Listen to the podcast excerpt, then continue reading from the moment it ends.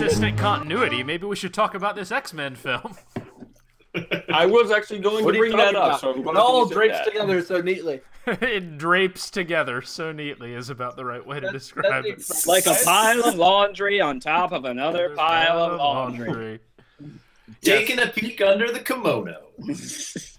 As I push this Cornish game hen through these gray drapes. So, uh, the couple dozen listeners that we have uh, That aren't us. that aren't us, um, I don't listen to this. yeah, might uh, there might be a new a newbie or two here, so we should probably do a, a quick roundtable introduction. So, on the digital, le- on the digital, What's a newbie? here-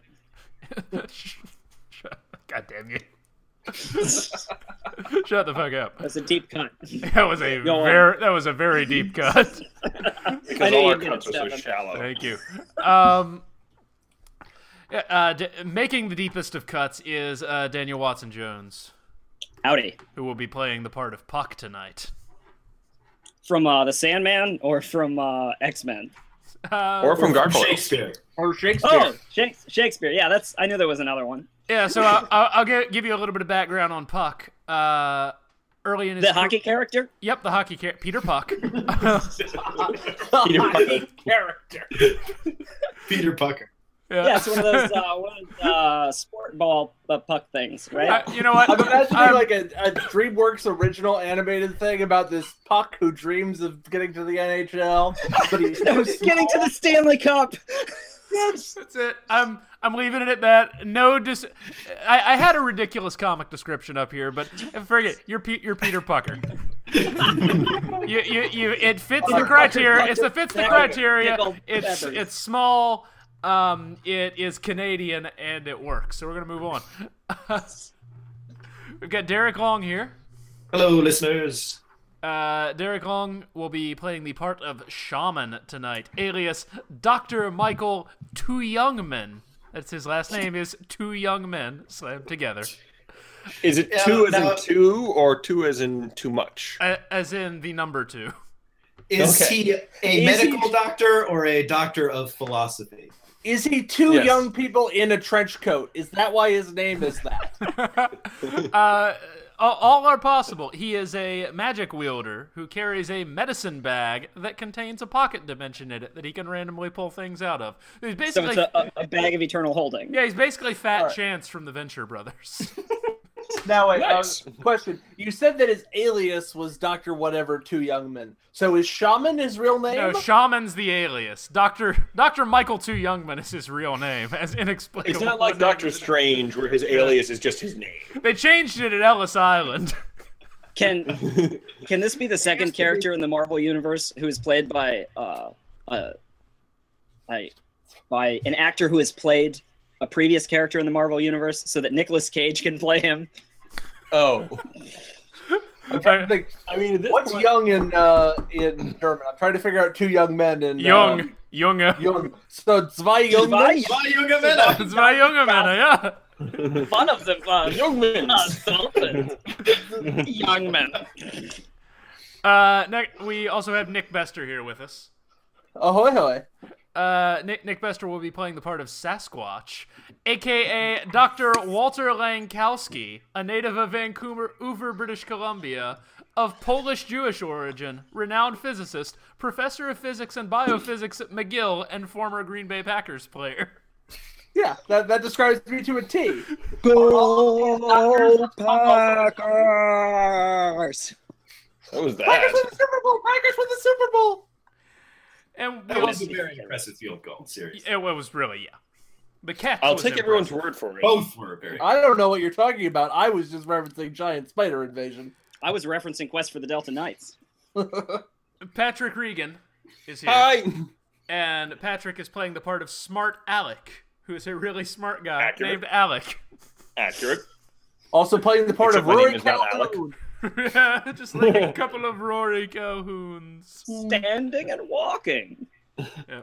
And I'm Stefan Claypool. Uh, I'm playing Groundhog. I used to be a Vancouver police officer, and now I'm a Vancouver police officer again. And all of these characters are lesser members of Alpha Flight. lesser members of Alpha Flight, unlike those A-list Alpha Flight members. So apparently there is actually an Alpha Flight farm team called Beta Flight.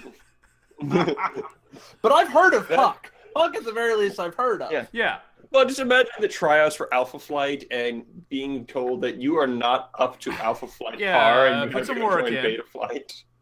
So, s some Hey, details there are about Puck. plenty of people who do not make the minor leagues. So some details about Puck before we go on, because I do have I do have to touch this. He was an adventurer who had some life drained out of him by an ancient mystic. He was originally seven feet tall, but as his life drained, he shrunk, so he's now three foot six. Uh, the So process his life drained. the process also made him immortal. Because that's Oh. how having your life drain work. And among other details that were given prior to his uh, becoming Puck, he formed a friendship with Ernest Hemingway and became a bullfighter. So wait, I just need to recap here. He's immortal. Yep.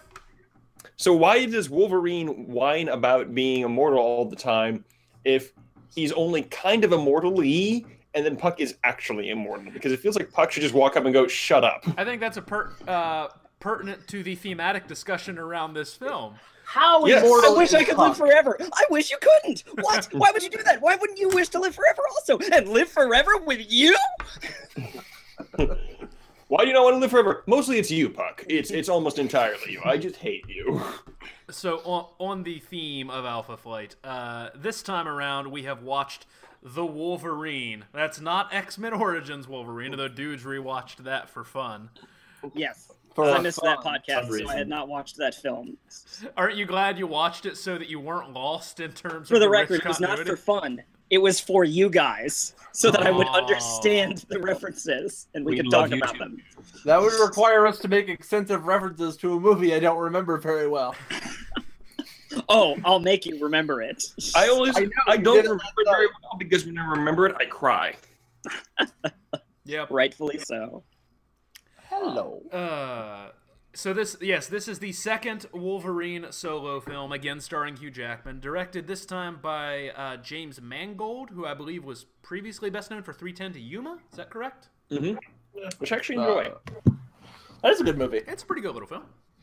Wait a minute. Who's Hugh Jackman?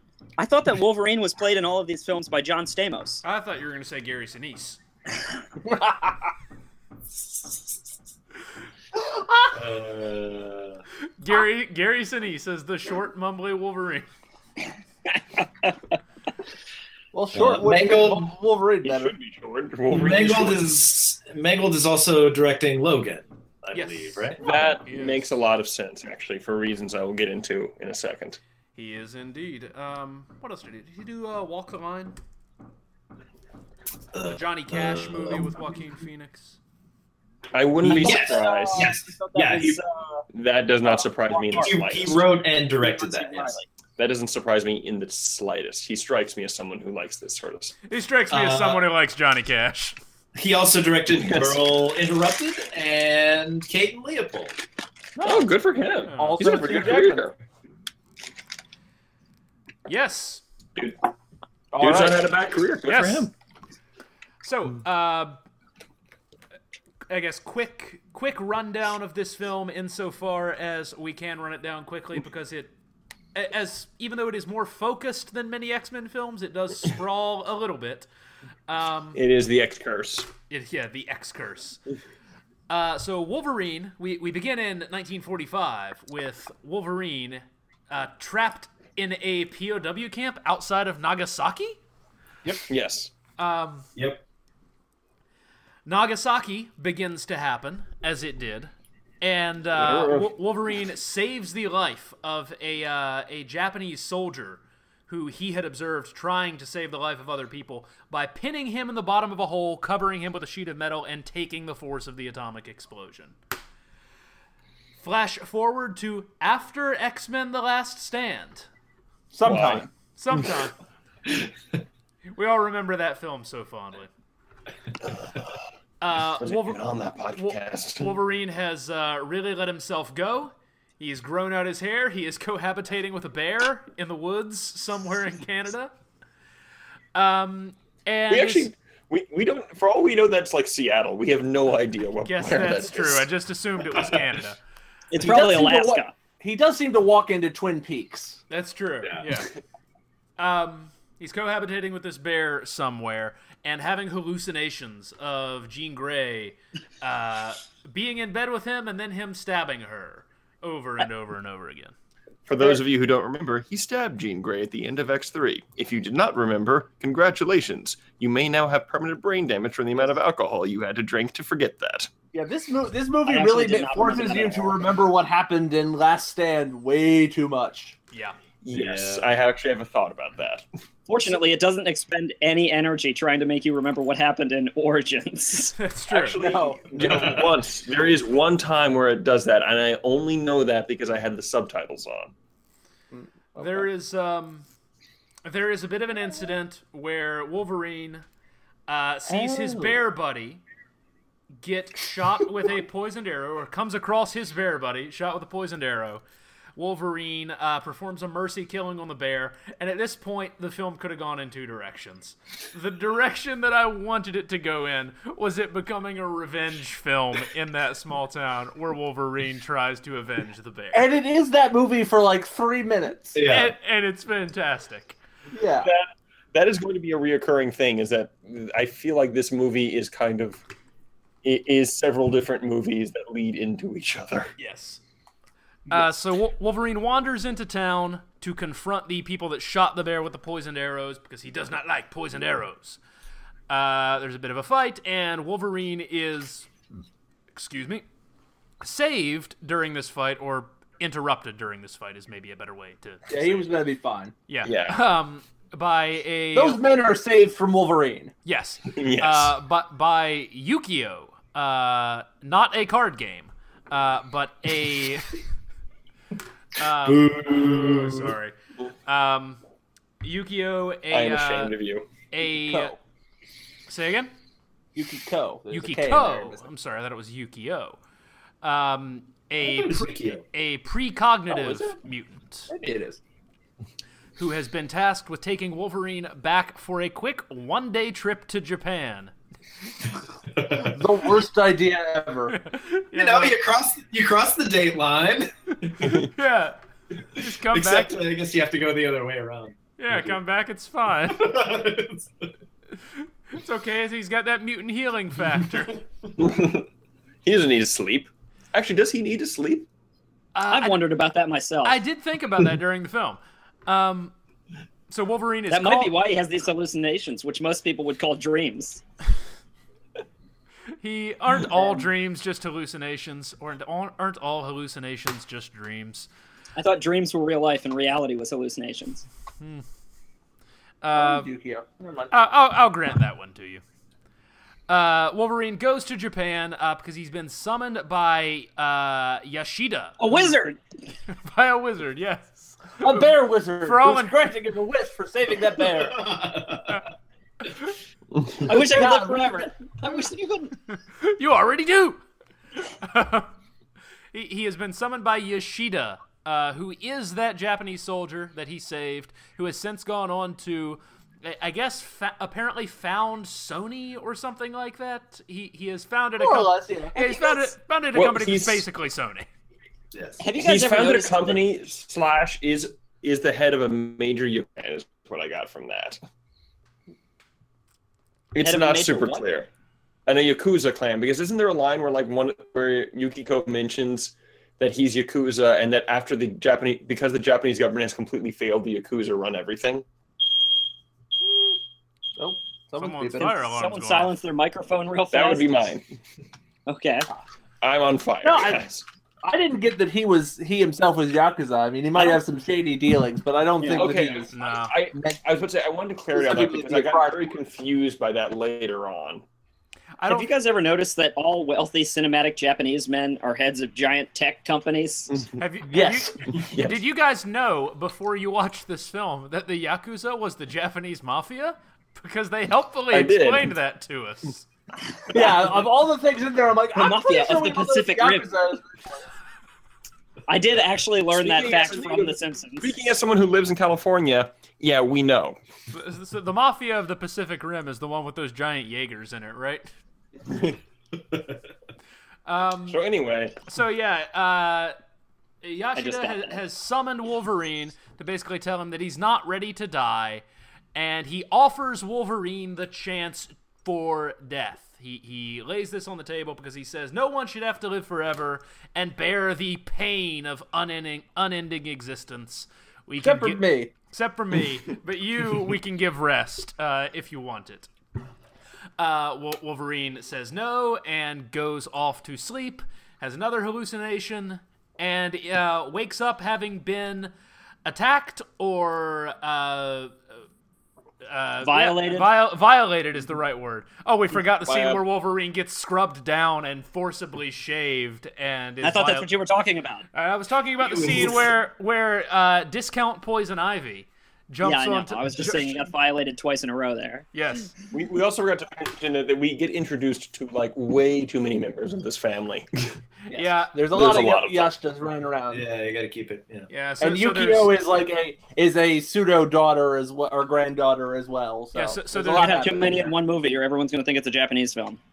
there's there's the son whose name I can't remember. Uh, Shingen. Shingen. And Shingen. then, and then there is Shingen's daughter, uh, Mariko. Mighty cool. Uh, I guess it's not too many. It's just those two. And I Yukio is part wonder- of the. And. Yukio. See, at, at this point in the film, I was wondering how much James uh, James Mangold was uh, an Ozu fan, um, and just wanted to make uh, a movie about family problems. Well, I have a theory about that that I'll I'll get into And after we You got our a lot of theories coming up uh, over So there. so Wol- It's one big grand unified theory.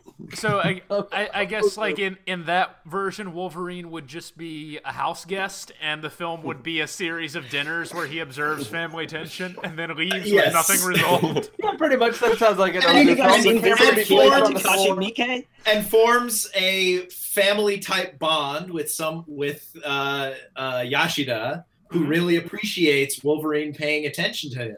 And at the end of the film, he says, "You know, you were more of a son to me than my actual son ever was." I mean, What And what there's is this just movie? there's just repressed tears everywhere, uh, and it's What shot is this a movie if not that, style. but with a giant samurai robot? Yeah, yeah. It really is. Yeah, I mean, you've just described the end of this movie pretty much. to a T. Yeah. But again, really, It also sounds out very on the similar- Bear Revenge version of this movie. The It also Bear sounds very Revenge similar- cut of the Wolverine is it really needs to get out there. So To the uh, Wolverine is uh, violated by Discount Poison Ivy, who uh, has done something to him, and he wakes up just in time to see that Yashida has died. Uh, at Yashida's funeral, uh, Yakuza thugs uh, try to kidnap Mariko, and they shoot Wolverine with a shotgun, and it hurts him, and he's bleeding, and he's not healing properly. And this is a big deal. Me. I was saying, Uh, don't forget about the um, the guy on the rooftop wielding what Oh, I can yeah, only yeah. assume is comic book. Because I just wanted to make this comment that this made me realize that according to comic book movies and television, including the Avengers and Arrow, there is no weapon, long range weapon, that is superior than the bow. Arrows fly Wait. forever, man. Yeah, guns, fuck guns. Yep. Why do we have guns when we have bows? Yeah, so you can't uh, attach like yeah. grappling hook style chains or uh, ropes to, to bullets and have a Yeah. whole Or bunch of ninjas you? hold back Wolverine. So I, I Yeah, did forget about this guy. Uh, his name is, I believe, Harada. Yes. Um, and, and he is uh, Mar- Mariko's old flame. But Mariko is currently engaged to a Japanese uh, minister of some sort. Of justice. Minister of Justice. Minister of whose name? Whose name I don't remember Wolverine because he matters throws so off of a roof without compunction. Yes. He has no, Yes. no concern for throwing the Minister of Justice of a country off of a building. So Wolverine and Mar- Or Wolverine prefecture. sa- I don't, saves city. I don't, I don't know what he's in charge of. Wolverine saves Mariko from the he's thugs, national level. And the two of them are on the run from the yakuza. They hop onto one of one of those really fast bullet trains, uh, heading north. Yeah.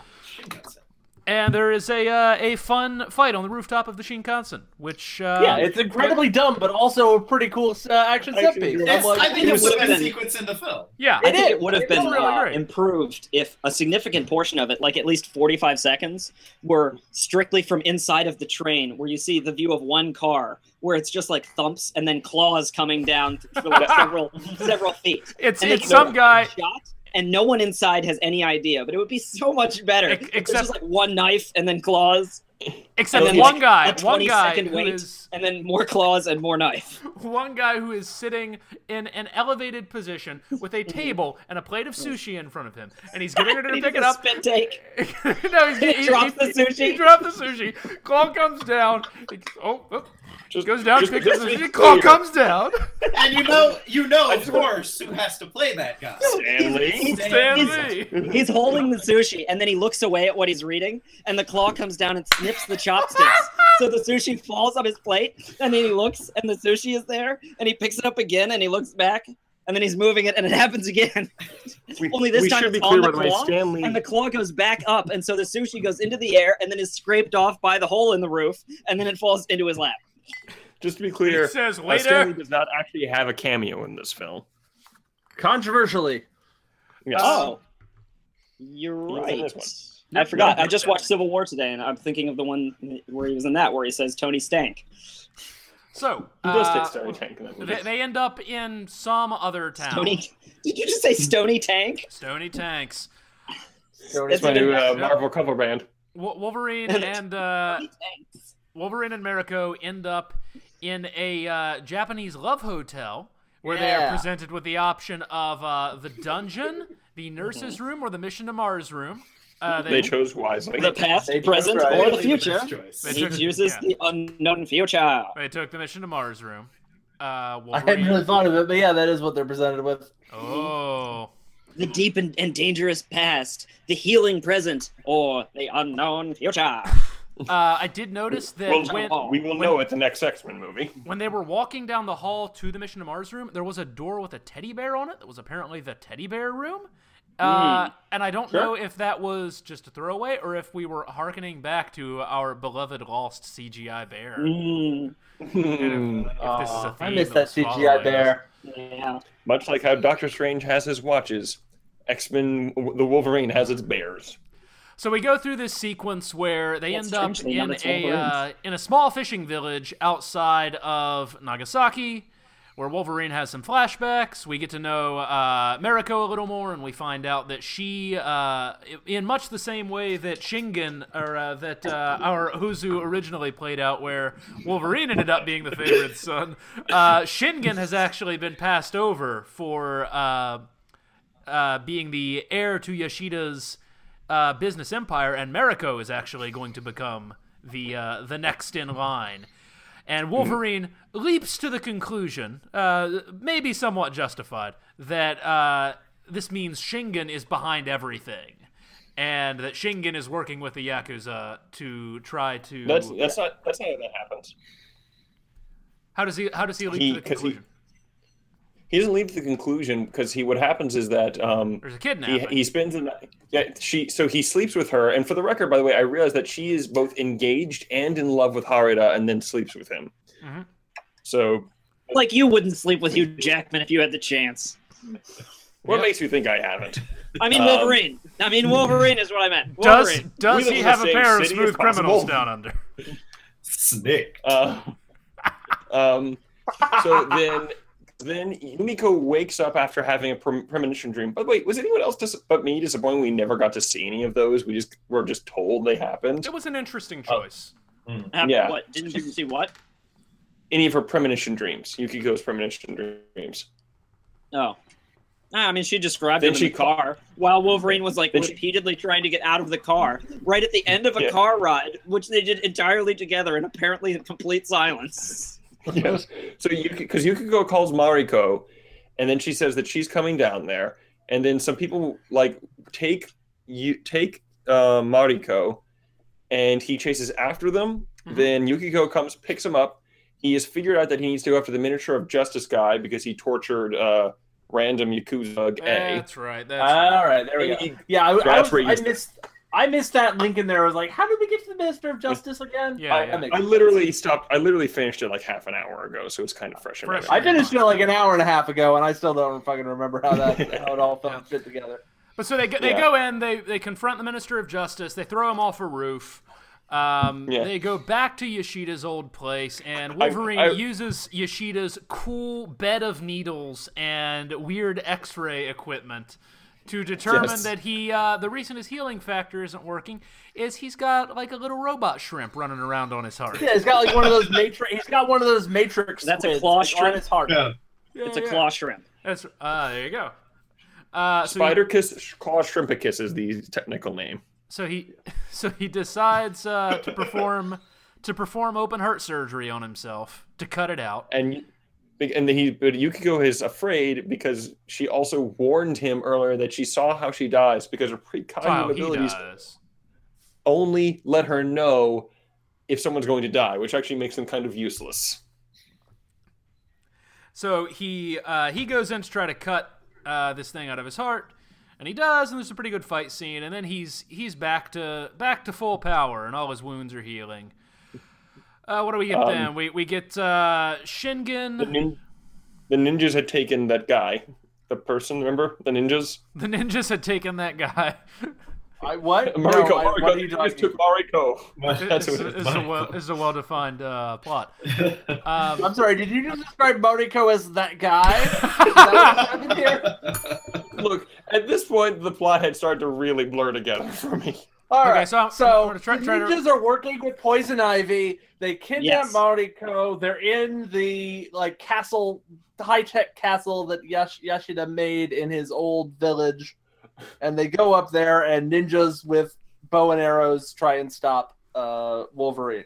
yeah, so Led the, the, the ninjas shoot uh, shoot Wolverine in the back with a bunch of arrows that are tied to ropes, and I was really hoping that tied he, yeah, that he was really going to uh, like run ahead, and the ropes were gonna spring him back, and we get a good like boing, boing, boing, boing, boing sound, but we didn't, we didn't get that. Um, so he's prisoner. Oh, and there's a there's a s- snow thresher for some reason. I don't know why Yep. you would need to thresh snow, but Yep. it exists. It's for snow socialism, Yeah, so you can keep I- it fluffy on the trip south. Ah, I, snow I- I don't know. I My grew, greatest up, I grew up south of the Mason-Dixon line. I'm going to defer to you, Yankees. That's why we need snow socialism, Yeah, so that the entire point south of snow socialism. line and in the lower uh, uh, lower altitudes because I'm south of the Mason Dixon line, but I get snow at high altitudes.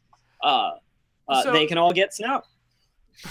they all get snow. So Wolverine is uh, he's now trapped. Uh, Poison Ivy comes out and reveals her uh, evil plan. Uh, she's also some kind of weird snake lady.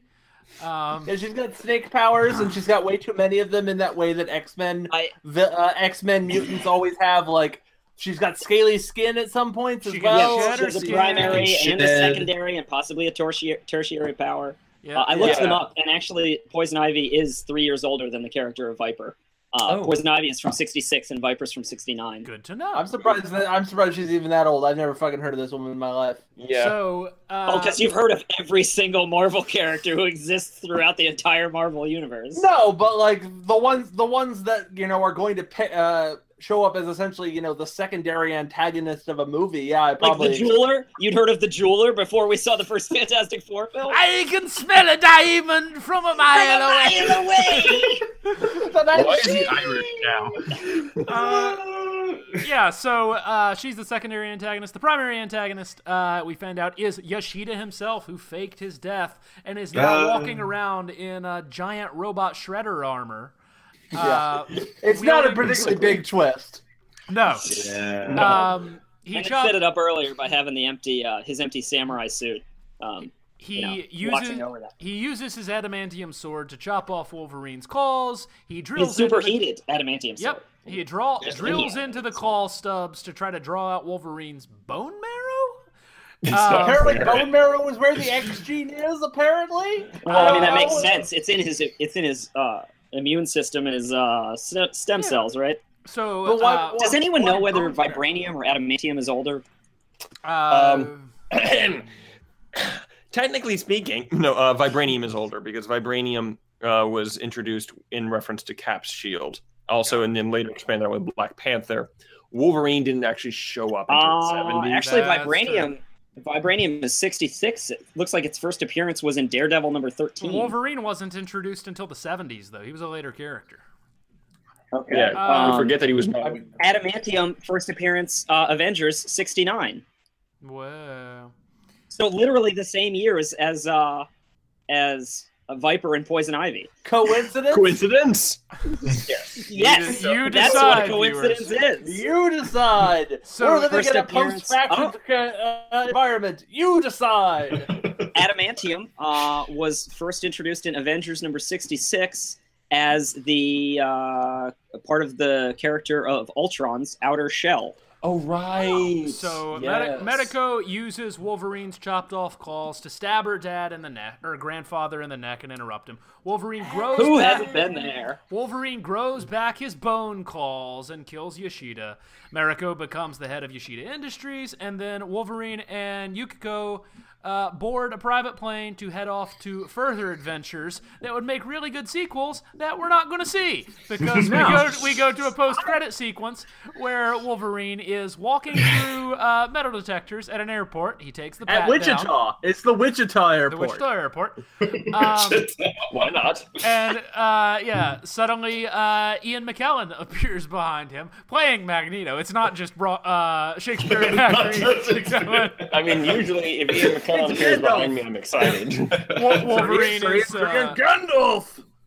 yeah. Ian McKellen uh, tells To do battle with the amazing Richard Rando. the Yeah, t- t- tells him uh, that he has to trust him because there's a, a grave new threat to mutants. And Wolverine says, "Why would I trust you?" And Ian McKellen says, "You wouldn't." But and then everything freezes, and we turn around, and there's no dramatic reveal. Exa- uh, Professor Xavier, Captain Picard himself, weaves through a crowd on his wheelchair, stops in front of Wolverine, and says, "You're not the only one that has gifts." Cut to credits. Yeah. I feel like In retrospect, we feel should have like- just waited for you at baggage claim with a sign. That would have been a lot easier. I remember, I remember in that moment going, "Oh right, he's supposed to be dead." But it's been so, like I've blocked out most of uh, of uh, Last Stand, and he's been alive for so fucking long now. They brought him back with so little to do that, like I think like any sort of like, "Oh my god, he's back." It was like, "Well, of course he's fucking back." I think the way that they brought him back in the last stand, if I remember correctly, was he had like a comatose twin brother or a brain dead Yeah. twin brother. yes. that he Yeah. Something like that. Yeah. definitely, He Yes. definitely had transferred into some body that. I yeah, I they Yeah, clearly exactly like was him on and is also Muir Island, paralyzed right? from the Muir waist down. Oh, Island. Yeah. Oh, Muir yeah. Yeah, the, yeah, Yes. the, yeah. The twin brother was also paralyzed, or maybe he just got used to the chair. It's just comfortable. I thought he was. Yeah, I thought he was brain dead. Yeah. Um. Yeah. Yeah. So the thing I didn't understand is when Mariko stabs Y- Yoshida Yoshida in the neck. Why does that matter? Given the point that it seems like at that point he has at least some of the healing factor. I think the idea is supposed to be that it was actually the stab in the head that was the big deal because my my understanding That's of where his memory center is. my understanding of And he forgot healing- about his healing factor. My understanding of Wolverine's healing power is that the two things that can actually affect him are one, uh, brain damage, um, and that and thus removing the head, and actually drowning. So if you remove oxygen from the equation, Okay, I kill yeah, I had wondered whether he could survive in space or without oxygen. Yeah. Uh, so it's it's uh, un- laws of uh, unbreakable. It's unbreakable Yeah. rules. I'm Yeah. pretty. I'm pretty Unbreakable sure rules, everybody. That, uh, Unbreakable rules. Yeah, so I'm pretty sure that they established the bullet to the head in X Men Origins Wolverine, which is how Not he in that lost his movie, bullet to the head. There, by the way, there is actually one X Men Origins Wolverine reference in that. What is it? Uh, so okay, so Wolverine gets knocked out and has a lot of hallucinations in this movie, Yep. and to do He does track. a lot. Yeah, the one where he wakes up in like the weird pain chair that they designed for him Yeah. before the before the Silver Samurai and all that. He's hearing a lot of people. One of the people is actually Kayla from Origins Wolverine, and I only know that for one reason. That's because I tend to watch movies with closed captioning on because I kind of have direct hearing. I Um, and it closed captioning informed me that that, would, that it was Kayla yelling Wolverine, and I thought, Oh. who the hell is Kayla? I had that exact same Oh. process, but didn't, but couldn't remember. And but I also had like unofficial subtitles that weren't very good. So I'm like, it's probably just somebody thought they said Kayla. Because who the fuck is Kayla? Yeah, yours Ka- were Ka- actually subtitles transcribed from Richard III, and you're like, he keeps asking for a horse. Why? It's a running joke throughout Richard III. Every every scene is like, hey, I have you even seen my horse? And then where is he's is like, my horse?" For a horse. And everybody laughs because it's just the perfect payoff. Uh, why do you guys keep referring to them as hallucinations? I mean, he's he's asleep and they're dreams. I You guess could Well, just- no, he does. He does have a full-on hallucination at one point when he's Yeah, when he almost starts, stabs Mariko, he clearly seems to think that the Silver Samurai's around. yeah, He's and waking then up from a nightmare. right, but no, but there's also the scene where he's like standing watch and he's waiting for Mariko, Oh, okay. and like Jean appears and just chats with him on the rooftop. Ugh, That's with all- Jean. It won't. They won't shut up about Jean. I don't buy it. Go on. I mean, that's- explain. Like they, they clearly want this to be like this epic love story that entirely uh, informs every aspect of his character. But it's just some woman that he met one time and became obsessed with, and she never returned his feelings until she got evil. And then only for a little bit, and then he st- then he stabbed her, and he just won't fucking give up on her. I'm like, what do you God met one give a shit. time? They knew each other for years. They were professors at the same school. There, there He was was- actually that been in line. love with her since the But moment he met her, and she's always been with the there. other dude that he could obsessed with never. her. I mean, it's Well, it's not like he was, Jean- you know, following her around or anything. He I just he loved was. her because he was the one who, uh, you know, recognized his uh, humanity under the animal uh, exterior. I thought that was Professor X. I think part part of the problem, and I thought this while I was Oh, watching he's it, in love with him too. and I've thought this Yeah. before. Um, I, I is would prefer that. If you had a lot of dreams about uh, Patrick Stewart, that would be cool. I I like Famke Janssen generally, but she Especially the always one where he struck flies in through the window. Go on. Uh, F- Famke Janssen, I like generally, but she always struck me as kind of weird casting for Jean Grey. Um, insofar as she does not comport with the mental image that I have of Jean Grey as a like. Which is a lot more like Gene Hackman. Yeah, exactly.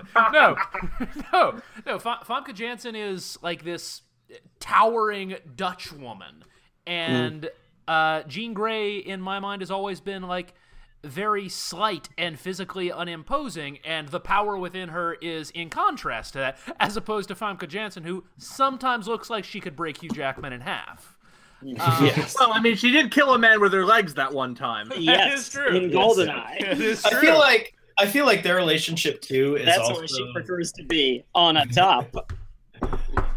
Uh, uh, it's it's also kind of like symptomatic of like the problem of like franchise storytelling because like I came into this like I saw X Men Last Stand once like when it came out I don't remember anything about that film um and so like I I got the sort of stakes from a pure plot like narrative level but the emotional investment here it, it just they just asked me to believe that I should Yeah. you know, Mhm. invest in this relationship. Well, Yeah. They didn't. They didn't quite show Like that, it wasn't. you know, why that investment was worthwhile. Yeah. And it wasn't until Duge, I think it was earlier, mentioned that the reason he keeps dreaming of stabbing uh, her is because that's how she died. I had forgotten else- that detail. Yeah. So Actually, that's- someone else mentioned that, and I had also forgotten that when I was watching the film. I had the same experience. Hillary But had I'm- to remind me that he had but done I'm- that. Well, I mean, the, like- the reason I say that, like, I'm trying to envision a version of this relationship that like threads that needle as carefully as this one does. Like, there was there was just enough for me to get the stakes in an abstract sense. Um, Yeah, I mean, the way I kind of sorry. no, go ahead. I was gonna say the way I kind of approach this is that, like, you know, at this point, you know, it is generally accepted that the timeline for X Men was just irrevocably borked, Oh, like, it oh, was- yeah. broken beyond all reason. Which is like why literally th- this movie literally ends with leading into Days of Future Past, which is fix it. And so, you know, it, Work it, it- further. yeah, yeah, the, the X Men timeline at this point was so broke, it's so broken that I almost like sat when I sat down to watch it. I had this weird thing where I almost approached it as like I just didn't. pre- I pretended the other movies didn't exist. Well, that's Yeah, what I this movie thought- does too, with the opening scene, where Yeah, it, it's already been established that he should be somewhere in World War II with Sabretooth. where's Liev But Schreiber? here right? we're just gonna be like, forget Sabretooth. Well, He's Poor Liev just Schreiber. in Yeah. J- Japanese POW camp Well, I- jail. I think that But that's, that's- Right, well, I that, mean, that, get, that gets to the broader incongruity though, because the if you take out the Jean stuff, this is actually a Mhm. pretty self-contained film, Yeah. yeah. Yeah. and that Yeah. element is so weirdly misplaced within it, and that that feels like tension between the film that Mangold wanted to make versus the Mhm. film that was kind of the the pieces that were necessary to be there. Well, that kind of gets to my theory about like so it, it, when you when you told me that Mangold is making um, Logan, that makes so much sense to me because this actually watching this movie makes me very excited to see Logan because I feel like Logan might be more close to what Mangold wanted to make in the first place because I remember when I saw the trailers for this movie, the movie's trailers make it look like Wolverine gets, you know, the this dying Japanese man offers him the chance to end his life. And the movie, the trailers make it look like Wolverine accepts that offer. And then shit starts going down, and he realizes, oh crap, you know, I wish I, I kind of wish I hadn't made that choice right now when shit's going down. And I kind of have this suspicion that like that's what he, I, and obviously I don't know, but Mangold wanted that because there's parts of this movie that feel much more quiet and intimate and about trying to kind of dig into Logan and Bears. his loneliness and his bears. Yeah. Um, but then, like you know, at the end of the movie, it, there's it, it's almost like because you know there's this idea right now where Hollywood superhero blockbusters have to be expensive, right? And that they have to, if they're expensive, you have to justify it, and that's why all of a sudden at the end of the movie, he's fighting giant adamantium robot shredder because there's no real reason he should be fighting adamantium robot shredder other than it's a superhero movie, and at the end of superhero movies, we need a giant monster to fight. Yeah. So like I what I what I really wa- took from this while watching is that there's a very definite tension between I think the movie maybe Mangold wanted to make and sort of the expectations of what a superhero movie should be. Yeah. Mhm.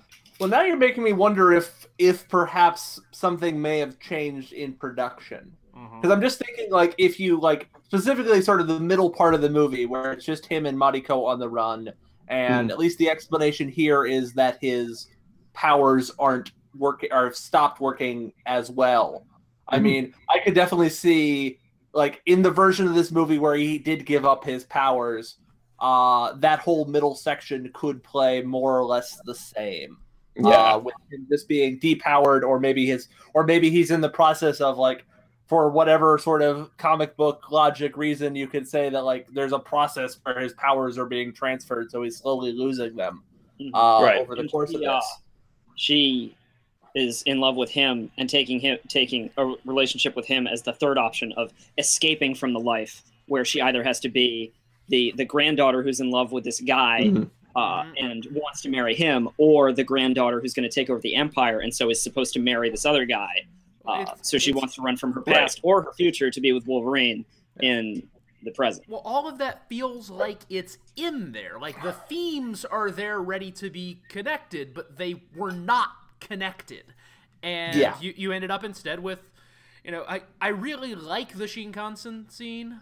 Uh, even though good. even though it, it is kind of dumb and out of place, and I'm not sure I would give that up, but I feel like you could have ended the film on a much quieter note, and you could have had a couple of quieter scenes throughout that would have connected those pieces, and Yeah. it would have held together better. And the the the thing that stuck out to me the most when I was watching is like, ah, this is completely, you know, coming from the studio edict side of how this looks is the discount poison ivy, which has Yeah, no Dr. place in this film. Yeah. Yeah, exactly. Totally. I hear me- what you're saying, but I also feel like that when I saw this in theaters, um, this was the first scene or the first like fight scene that Wolverine was in where I actually felt like the stakes were kind of high. It Wh- felt which like he was being this the climactic battle scene with uh the the Silver, Silver Samurai. Samurai is the, Yeah, it's actually the uh, character technically.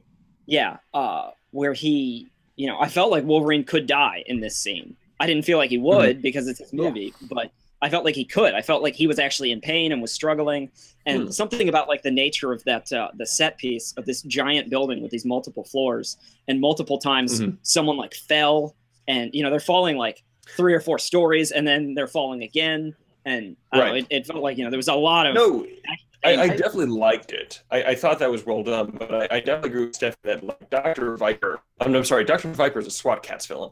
Um, whoever Dr. she Green, was, Dr. Green. Dr. Green, Green. slash yeah, Doctor Green. Uh, SWAT Kats. Wow, that was a deep ass cut. Um, Yes. uh, Block- yeah.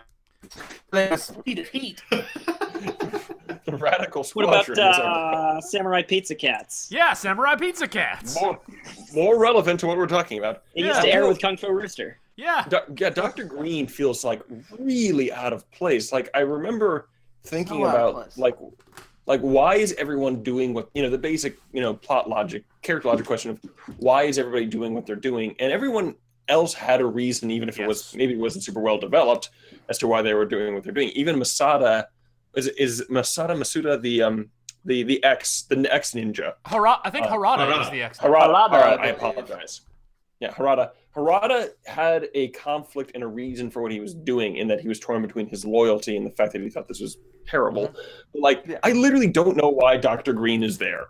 I have no idea have why she agreed no to do idea. She's an any of this. oncologist, and she's uh, Yeah. one of the mutants that he collected because he's been obsessed with mutants ever since World War II when he met Wolverine. But, but she has no motivation. She has no. There, like, she's evil. uh, that's it. Yeah. Yeah, Uh, yeah, she's like, the snake. She's an evil snake woman, like Eve in the garden with the viper and the snake in the garden. Evil. Given that this is, And the this apple! Oh my God! Magneto- Wait, no. he eats an apple. gives him an You'll apple. enjoy oh my it. god, it's all there. Yeah, No. So um, No, but the the the, act, the the actress who plays this this character, the only other thing I've seen her in was Tinker Tailor Soldier Spy. Um, That's like the only other American thing she's been in, Yeah, according to her IMDb page. and she was good and affecting and interesting in I that. haven't seen it yet. Spoilers. Um, and Great. Spoiler, she's good in it. and, and in in this she i could i could not look at her and not think of uma thurman in batman and robin Oh yeah. It- from the, the costuming to the like tone of voice she was using she did not have plant-based powers um and there was no one of the cinematic caliber of chris o'donnell to establish chemistry with her No. but But like a lot of her, She- a lot of her vamping, like there's that part where she's like, you know, I'm an expert in poisons and I'm also an expert in men or whatever. Yeah. Uh, she she says no, it she's like even immune to du- both both poisons and men. ah, yes, that's how Yeah. that's how she phrases it. She- but she like definitely you can like- easily put that right into the into the uh, words of Uma Thurman when she's when she's in her Mhm. little uh, Yeah, I- plant I can't- throne. we can't know, but it almost does kind of feel like she's that poor actress does not really know what like what her character's doing because her character has no character, and so she's just like going, "Fine, I'll lean, I'll fall back on something because I got to finish this job and collect my paycheck because I have to eat." yeah mm-hmm. kind of Yeah, So that's Yeah, that's no, what I the have- character is doing as well. She's just got to mm-hmm. finish this job for this crazy old Yeah, ma- Japanese man, maybe that's so that she can it. get paid, so she can eat. But like, there's there, there's it doesn't like if they even came up with like a half-assed reason why she was necessary to get him in the silver, uh, not silver surfer, silver samurai armor. Like, if for some reason her powers help there, that would make sense. But at no Well, her point in powers this are the thing that is like stealing his. They're the thing that's suppressing his uh, No, her mutant. No, her her- her Yeah, but- okay, but, is- the like, thing she take her- injects into his heart. her little onto take his her robot out of the movie and just have fucking uh, Yashida uh, inject him surreptitiously with something, and every other plot point is entirely fine. Taking her out of the movie changes nothing. I think the only like. reason that she is in the movie is so that Yukiko has someone to fight at the end. Because Yukiko, Also, I actually yeah. like, and they had to have Eh. her do something. I, I liked Yeah. Yukiko from the moment that I saw that she uh, kept a lot of junk in her car. Like, All right, I, I that's, thought, that's I- what you no, need. no, I, I- I saw that and I'm like, ah, that's a, that's an interesting little bit of characterization there. I know many She people does- like that. She does drop out of the middle of the film. Yeah, Um, Very hard. in in in many ways i think this is this is a film that has it has too many characters for its plot like it doesn't have Yes. too many characters in a in an absolute sense but there there i i could very easily see a version of this script where um Yukio and Mariko were the same Yeah. character at one point, or Oh, where like- the Yeah, father and yeah. politics Yeah, there's a- Yeah, like in a lot, in a lot of ways, this is like Wolverine's been dropped into the middle of uh, Kurosawa's Ran, and Uh, uh, and it was just like it just seems like a little too much. It's absolutely like it's a very sort of King Learian. Yeah. sort of, yeah. uh, I don't want to watch a Kurosawa movie. Favorite, favorite daughter and the forgotten daughter, and at the end he's in a robot just like in King Lear. You know, Yeah, I, that's Yeah, and he's wandering Maybe- around saying, "My horse, my horse." Wait, I don't. I don't need a horse. My We- kingdom for a robot horse. I, I- could could we giant, talk just giant samurai armor for a robot horse? Could we talk just a little bit more about the the tone of the film because that was Yeah. probably the thing that struck me the most. I mean, the first certainly the I think the first five minutes of this film, I thought this was going to be a really good film. Yes. Um, The first five minutes are great. there's Yeah. Very strong. there's a way in which that that opening scene Mhm. um, sets a tone for, if not the movie as a whole, then certainly the first third or half, Yeah. Mhm. um, where it's it's a little more, um, as I think you said, Patrick, contemplative, um, a little more, you know, like it's not that the pace is slow, but it's it's it's a little bit more kind of philosophical. um, and there, there's a way in which you you see a side of Logan's character in the first third slash half of this film that you you know I don't think we really get anywhere else. But then it kind of goes off the rails, and I'm but I can't really pinpoint the point at which that happens. Like my initial instinct was the Shinkansen scene, but Okay. I but I really like that scene. Yeah. Like, Yeah, I, I but it it, much it later. was I, I it was a tonal shift that it, it- you know it kind of like certainly after that things started things started to change a good bit and you know by the end when we end up with you know silver hmm. samurai it's sort of like this this is Dr. this, Green this is going- almost not the same film I, I, I, I, I I think would say, I, I would say once it. we're at the Silver Samurai's castle, that's where Yeah. it goes off the rails for me. I- I, I like I like going- the I like the ninja fight in the snow village Yep. beneath the castle, but like Mm-hmm. everything that's happening inside the castle with uh, D D list uh, poison ivy, and once they get in there, I just like I don't give a shit about anything happening there. I think what That's you, what you could have done is what you could have done is structure it so that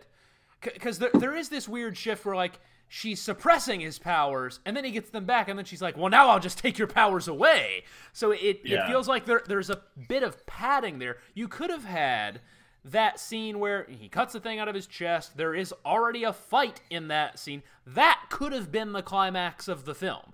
And i feel Yeah. like it becomes it goes off the rails when you add on this superfluous fourth act to try to hit a two-hour running time. Yeah, why why is the Yeah. Silver Surfer, uh, Sil- God damn it, Silver Samurai there off in this weird Fishburne. castle? Why why isn't it just under the Yashida estate? You could Yeah. easily have the Silver Samurai turn up right there at that point. Uh, Right. You know, maybe I mean, father and son was fight really against each other, and then the. Silver Samurai turns against Shingen, and this is a Yeah. dramatic moment. It's also Samurai I, versus. I just have to ask: Did they build the Silver Samurai armor just in case Wolverine said no?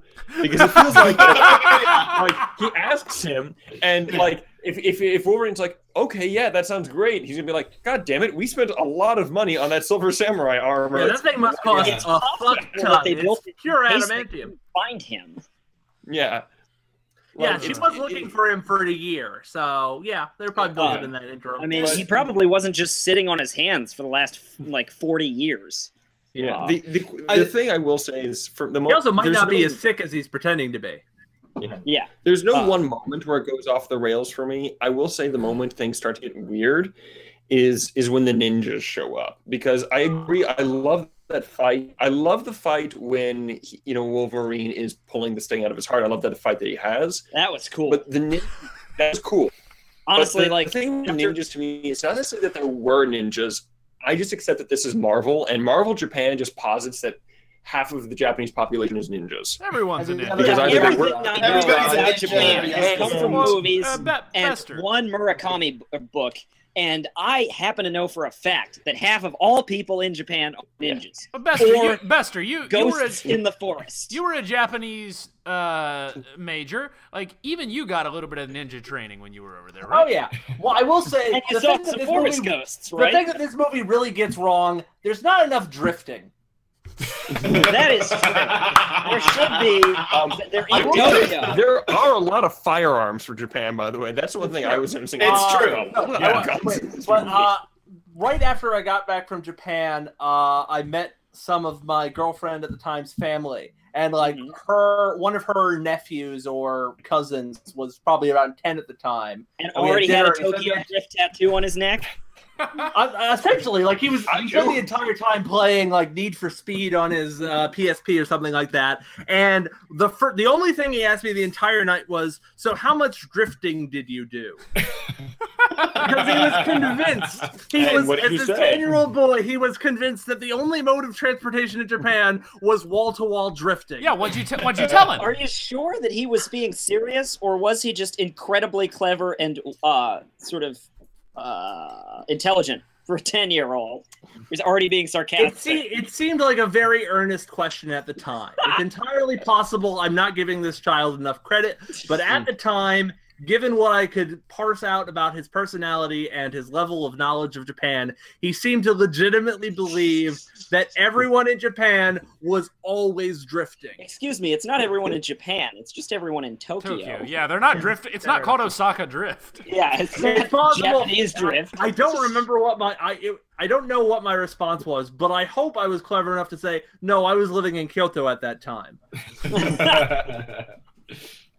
Um, what I was saying though is that the, the problem with the I have with the ninjas is that like the ninjas, it's it's a hard thing to say. It's kind of an action choreography Is thing. it is it ninjas or But- ninja? The I don't know. ninja. Ninja, Ninjas, but like yeah. the action choreography Ninjas. up till then had Ninjas. kind of I don't want to say grounding because it they did have the on top of the train scene, but when the tr- when the ninjas show up, there's a lot more extraneous flips than are really It does, necessary. it does get flippier. It's pretty clear. because there's it, I mean, there's a lot of- there's this one moment where the camera like swings around and a ninja like quietly like wraps a chain around the yakuza guy um and he's like coming from around the door and his buddy like rushes up and like does this like triple backflip over the door just to land on the other side of the door and i'm like necessary there must have And been a there's a- much easier way to get there And there's a lot of like mid-air barrel rolls while shooting an arrow. They're doing a lot of like jumping onto Yeah. those little mini trampolines and twirling Yeah. and firing the arrow in that. Like that's not a good way to fire an arrow, I don't think. no uh, But yes, no, there's a lot of extraneous ones. And like if we want to parse out the Shinkansen things, there's a lot of like both of the both Wolverine and the guy he's fighting are able to like leap ten feet into the air to jump over various obstacles in a way that I'm like, hmm, this doesn't seem like it would work. Yeah, it seems like it'd be uh it's a little out, out of place outside of uh, Crouching Tiger, Hidden Dragon. It's right very cool. Also- it's a great idea X-Men for a Wolverine, where everyone Yeah. jumps ten feet at a time. Yeah. Yes. wolverine Although now I'm imagining way- that fight with like Magneto, so he's also using his metal powers at the same time. Now I'm That'd imagining cool. that fight with Will I Am, where he's just poofing between different signs. Yeah. And he Or- accidentally poofs halfway between signs and gets torn in half.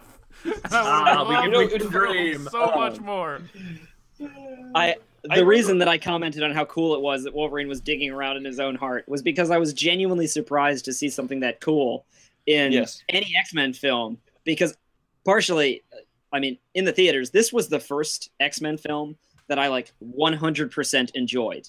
Every other one I'd seen in the theaters, even First Class, the first time I watched it, there were parts of it where I was like, "Nah, I don't know about this. But this one, I was just like, this movie is awesome.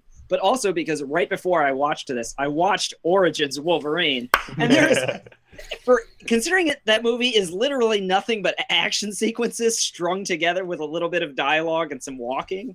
There is not one really cool thing in that entire film. The only thing in that film that I enjoy Oh, yes, but- is the, well, there's the guy getting stabbed and the face he makes. But What was also, he getting stabbed with? Was that another one of Wolverine's severed claws? But also, That is not a surgical instrument. we we uh we had a conversation during the recording of that episode, which you which you uh, were not on, where uh, we talked about what happened in the margins. And part of that was uh, when Gambit and Wolverine go to Three Mile Island, they clearly have like a few hours in a helicopter Yes. where they're Oh, just right. on the road, and they probably got to refuel as they're going. And I, in his I- little Cessna that he won in a, in a car. It, It's his Millennium Falcon. Yeah, I I want to see the. uh I would watch like a two-hour real-time movie of Yeah. just their road trip. Like I'm telling stop you. and fill up, Yeah, I You make remember we, we figured out how far away New Orleans and Three Mile Island was, and like at like minimum, it's like an eight-hour flight or something like that. in a sense. Uh, I'm mean, telling actually, you, I think I know that. I've, I've flown from New Orleans to New York. To Three Mile Island. enough. Uh, Three in a parts. Cessna.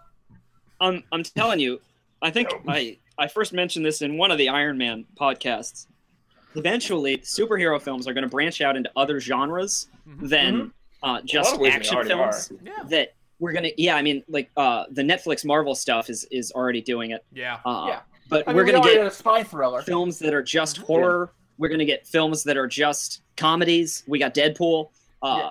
but eventually, we're gonna get one that is just like a low budget uh, road movie or like you know buddy comedy where it's just Looks a like couple it's- of people on the road. And initially, I had always I had nominated uh, Tony Stark and Rhodey. Uh, Yeah.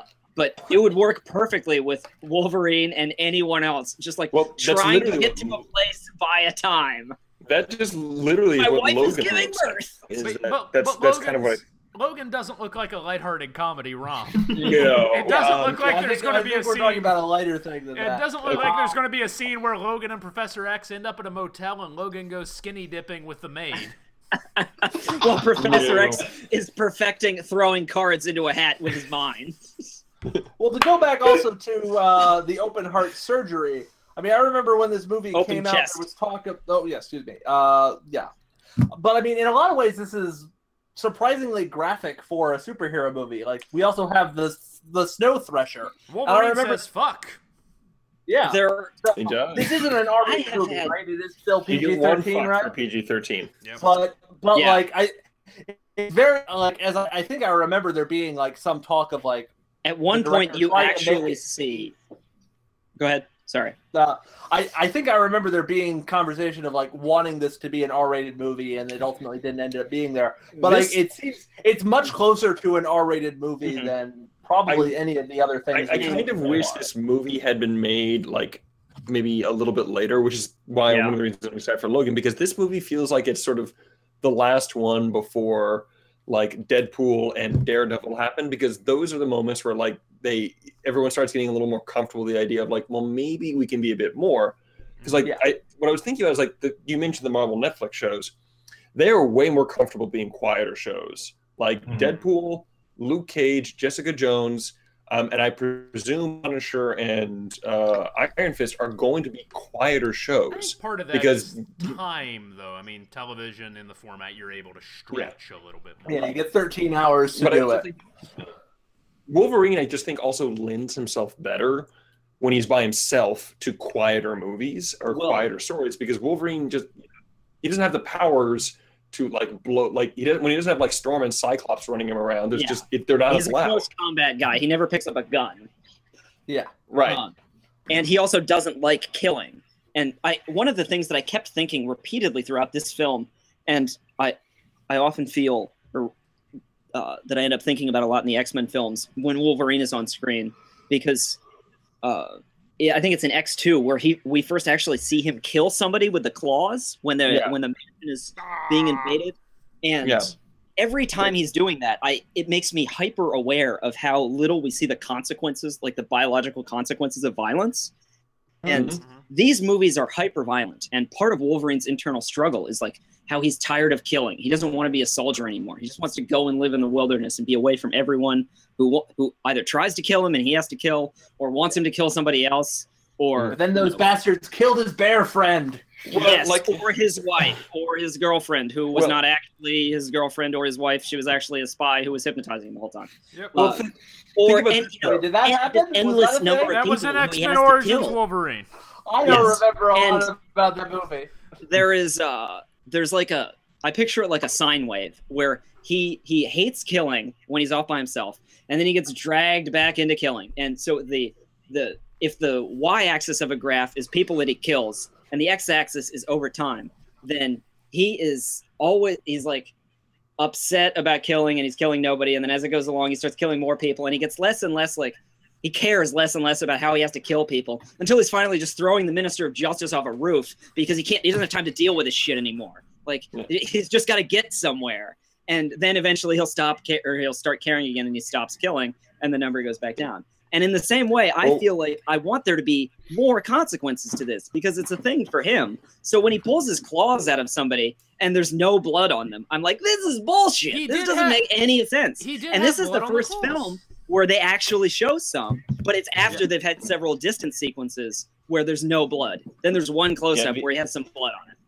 Do you Shouldn't remember have this blood on though? his I claws what it's, every time he pops though, because they do pop out of his own hands. I mean, I feel like it Yeah. should like this is the part where it should embrace like the uh the John Woo or like Quentin Tarantino depiction of Japanese violence, where he's cutting people's limbs off left and right, and there's blood Every spraying time. like a Every time. feet. Every Just time he pops every his time. claws, I want blood to spurt out of his hands and hit people around him. Yeah, Yes. that, that's what It's, makes it's the less noise. it's less snicked and more splat. Yes, You know- that would be perfect Oh. and realistic. Except that, as we all as we all have learned, uh, he he not only heals without a scar, but all of the blood that came out of the wound dries up and evaporates, or is like pulled back into his body as he heals. Yep. That's why he's not walking around with blood crusted all over every inch of his body 24 hours a day. That is true. That does seem like it would happen more. I have a question, guys. Yes. yeah.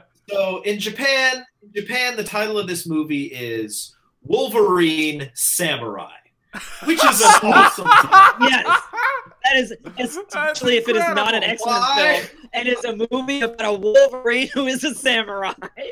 Why, for the love of God, To the screen. was this film released as just the Wolverine?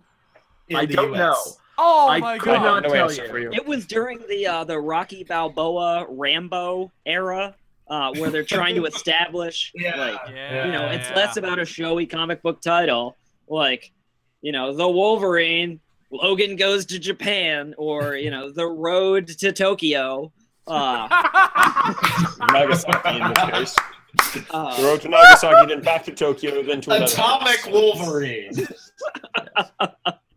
Atomic Wolverine and the Silver Samurai. Wolverine Well, versus the samurai giant. You know, Well, there's yeah, by the way, that It had a couple of other are- titles too. Who is It was driving like- samurai suits? All Japanese That's men. How is common, possible? actually. It's Things like get- it's, Some things get Japanese mar- men. yeah, no, That's it's, very it's, common. it's it's yeah, no, that's, is a common thing. But like, it was released as like Wolverine Immortal or something like like they all had these like subtitles. I'm wondering why in the U.S. we just got the Wolverine. Because everyone knows he's immortal. It'd be like saying Wolverine alive. But is he my immortal? Go, The go thing frost really- tips, uh, early 2000s, Patrick. We don't need your Evanescence references in here. To go back to like, to go back to the immortality thing. I should never have told you all really that. struck Me is But you begin- did. At the, at the beginning, when they have the the Nagasaki uh, save, uh, and uh, Yashida is sort of recovering and s- as seen that uh, he has the healing factor. Pretty much the very first question he has for Logan is, "How old are you?" Which to me just doesn't seem like logically it makes sense that the healing factor would arrest his aging, but it doesn't like immediately follow that way. Like I wouldn't go, "You have a healing factor, you must be immortal." Yeah, it is. It is an odd first question to ask. I mean, I, I also kept wondering how come Logan knew, knew so much about the bomb. Yeah, that was very strange also. Like, he recognized the sound of the Well, plane. Hiroshima had Uh, already happened. He, he knew Right, about it yeah. Somehow. I presumed he had been in prison since before Hiroshima happened. Also, he's in the Canadian Army Oh, that's interesting. I hadn't thought because about he's a. Canadian. Yeah. Well, I mean, might- you know. That's why he had But the he you know what he's done in the last hundred years?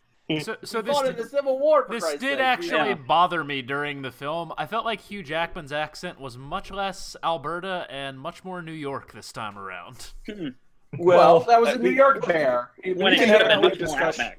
I feel like when Doctor. Strange comes Sorry. around, we can have a great discussion about Americans trying to do American accents. Shouldn't he Uh, have fought in the French and Indian War? He wasn't That was that old. He's not that old. He's was born Oh, in yeah. the Maybe you're right. Yeah. Yeah, you're right. I guess, yeah, I think it's like 1845. That's like saying Yeah, that was the- Ulysses that's- Grant. That's have the other thing. Like the, the answer to Yashida's question at that point would be like ninety or so. Like not that insane. No, Yeah, it's I- like, I'm, I'm I in the would- upper limit of people that you know. no, no. He's been. Yeah. He if he fought in the Civil War, then he's he's like 190. He's not even a Uh, bicentennial man, starring 100? Robin Williams. He's, he's born in, I believe he's born in 1845, so he's like 170 at this point. No, but at Yeah, the point when the question is asked, it's nineteen forty-five. Yes. Okay. But, uh, so, yeah, that's what I'm Uh, saying. So he's 100. We're we're I, going down uh, a really deep nerd hole out here, guys. Thinking about that though during this film made me realize something. Wolverine has had his antimate his adamantium for like w- the last third of his life. For the first hundred years, he, he was just bone claws and healing factor. Mhm. Uh, and I really I like the idea that maybe like have you ever gotten had a car for like 10 years or a long period of time and you're used to how it drives and then you have another car for like the next 5 years and you still mis- make mistakes with like the turning radius Mhm. sometimes Oh, or sure. you know you're still used to the thing that you used to know even though it's been a long time i like the idea that sometimes he he busts out his claws and he goes to do something and he messes it up just a little bit because he's still used to the bone claws and he's just not paying attention But he So, doesn't. He, does, he, he pulls doesn't. out He his doesn't. claws to like threaten somebody and he's planning to just like poke them against his throat but he just goes like an inch into the throat by accident or something like that Two, two That things. was actually two something things, I two really things. wanted to see more of. I wanted to Mhm. see like the little things that he screws up because he's been Yes. used to not ha- having the healing factor. So Yes. like when he was chopping that tree, he has Mhm. never had to worry about form.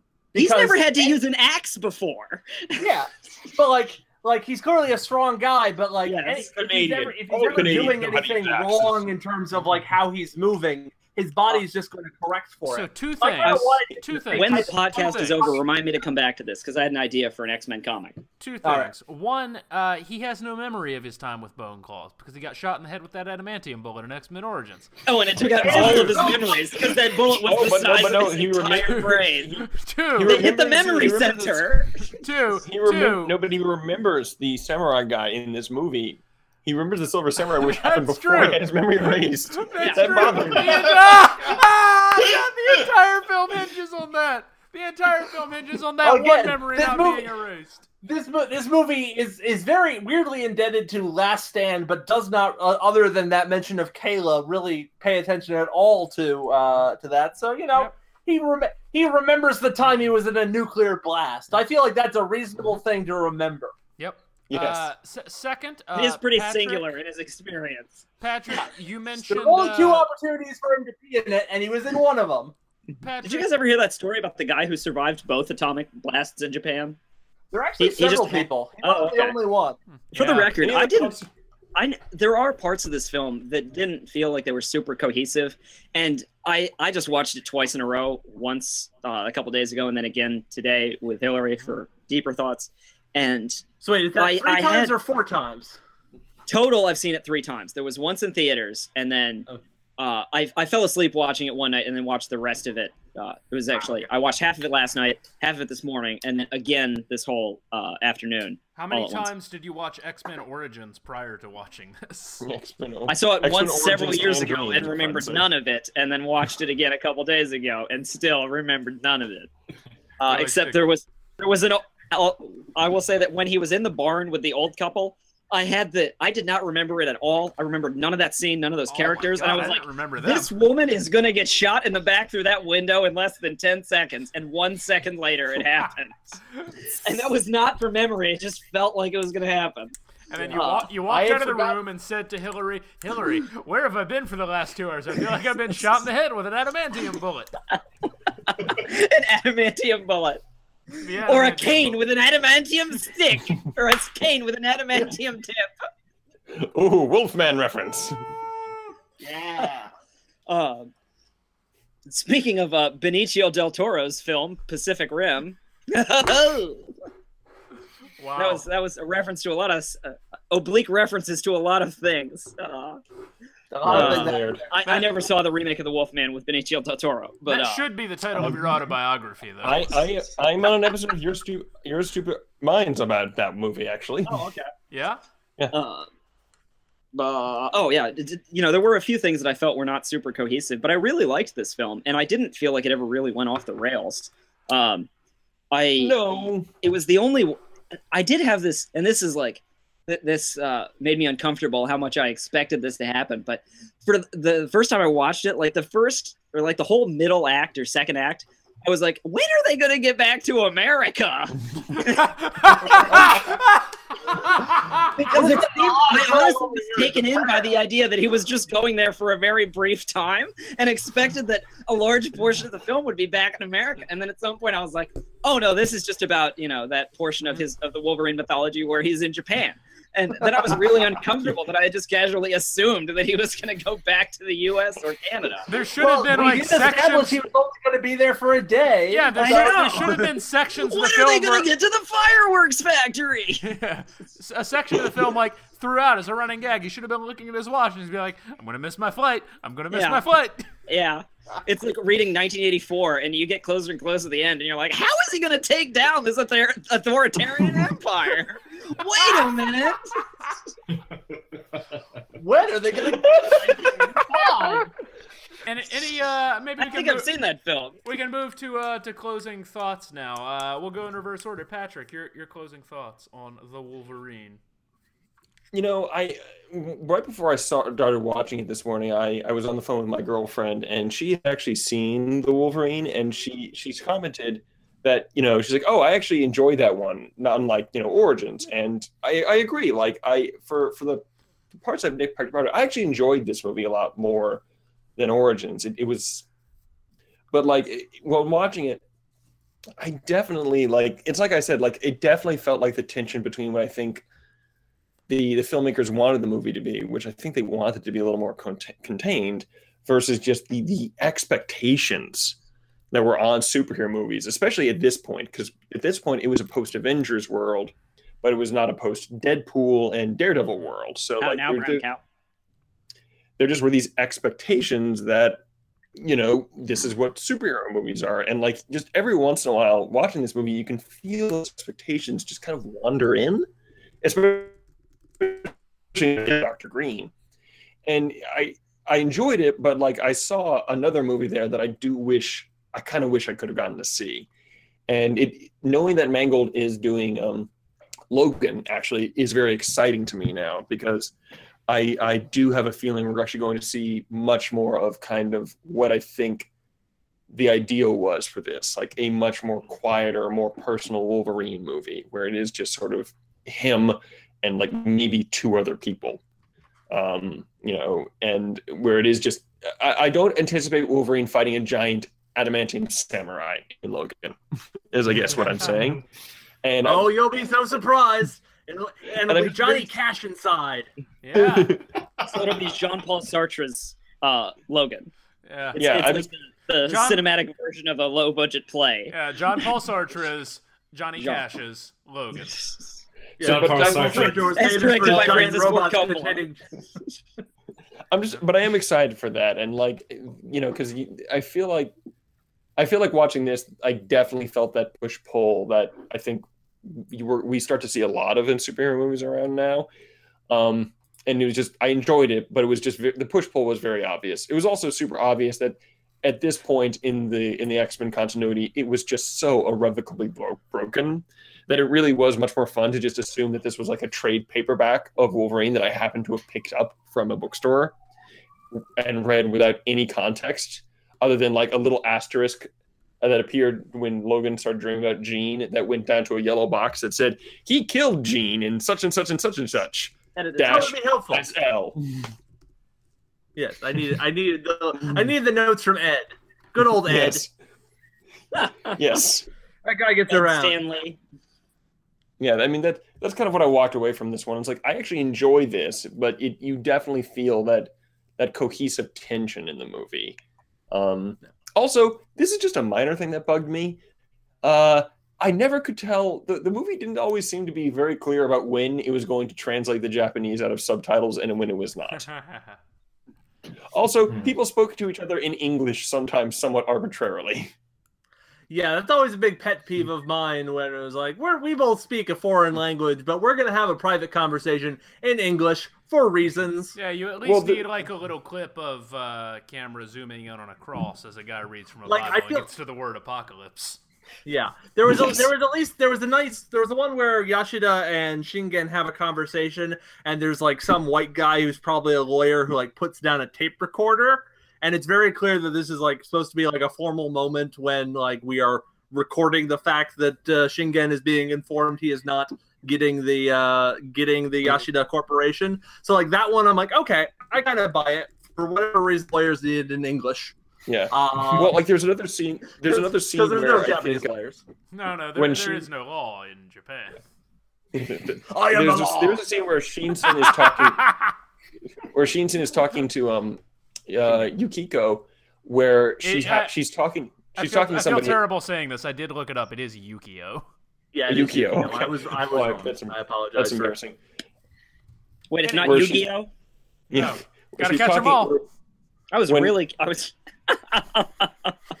Where like she's talking to someone the- else and the then digital monsters. walks up and then starts talking to her in English. And I, for a moment, I was like, "Why are they speaking in English?" And I was like, "Because the woman that she's standing next to does not speak English, and Shinsen does not want that woman that she's standing next to to actually know what the hell he just said." And that was like the moment where I'm like, "That's clever. I like that." But they're just Yeah. it was it didn't feel very cohesive in when it got translated and when people spoke in English. And then it turned out that that woman spoke High Valyrian all along. Yes. Or Kandan. Nick Bester, your uh, your final thoughts? Well, I mean, I think in a lot of ways, I, I had sort of a similar reaction. Like, this is the first time I've seen this movie. I hadn't seen it before, and it's definitely like this may say more about the relative quality of the X Men movies than the relative quality of this movie, but it's definitely one of the better X Men movies. Hmm. Like, it might be. I don't know if it's the best, but it's probably like second or third best. Probably. Which ones did you like more than this one at this point? Yeah, up, up to now. Uh, I certainly certainly I used to like X two a lot, but like when we watched it for this, I found I didn't like it as much as before. I re- I've only seen uh, Days of Future Past once, and I saw it on an airplane, so not the best way to see it, but I did enjoy that. That's how I saw Uh, Hotel Rwanda. That seems. I feel like Hotel Rwanda probably was. That's a that's an odd choice for an airplane movie. It was actually in-flight perfect movie because I couldn't go anywhere else, and I was. It's the kind of movie that I want to have watched, but it's so difficult to watch Yes. that it's unlikely that I will sit and watch the whole thing, or that I will ever turn it on uh, if I have anything else to do. Even though I think that it's you know a, a valid and valuable film, uh, but watching it on an airplane, I mean, I was I couldn't go anywhere, and it was uh, you know solid. Fair enough. Fair enough. Same Uh, reasons I I- have not yet watched Twelve Years a Slave. Uh, I saw that. I saw that, and a friend of mine tried to set me up on a date while we were watching it, but did not tell me that that was happening. Oh, so it was like that kind he- time that uh, Jerry made out with that woman during Schindler's List. Well, kind of, but like my friend Julian was like trying to get that to happen, but like didn't explain to anyone that, that like he was like, Nick, you should sit next to this friend of mine that I've brought who you've never met before. I'm like, no, I'm fine. Uh, and like we're watching 12 Years a Slave. Like it wasn't until later it was like, by the way, she was I was trying to set you two up. It was like, well, that would have been nice to tell me. Also, perhaps Uh, different movie. But also, yes, but also, why did you think 12 Years a Slave was going to be the great date movie? Um, so yes, that that's my story about Twelve Years a Slave. Um, but yeah, I think I think this is you know I don't like the last part of the movie. Like once it become once Doctor Green slash Viper sort of steps back into the spotlight as like the secondary antagonist, and once we're at like the Silver Samurai Castle, I don't think that's a. I, I did not like that part of the movie, but I liked like most of it up to, up until that point. So I think you know, particularly it's a much better, certainly dramatically better than uh, uh, Origins. Just not saying much, but I do think I I do think it sort of sits at an interesting spot in terms of continuity because yeah, it throws Origins out the window pretty much entirely. But it is per, like at the very least in terms of Jean Grey and certainly sort of the full effect of the uh, Professor X reveal both are reliant on facts from Last Stand. And that's particularly weird as this movie moves directly into Days of Future Past, the movie that blows uh, Last Stand out of continuity.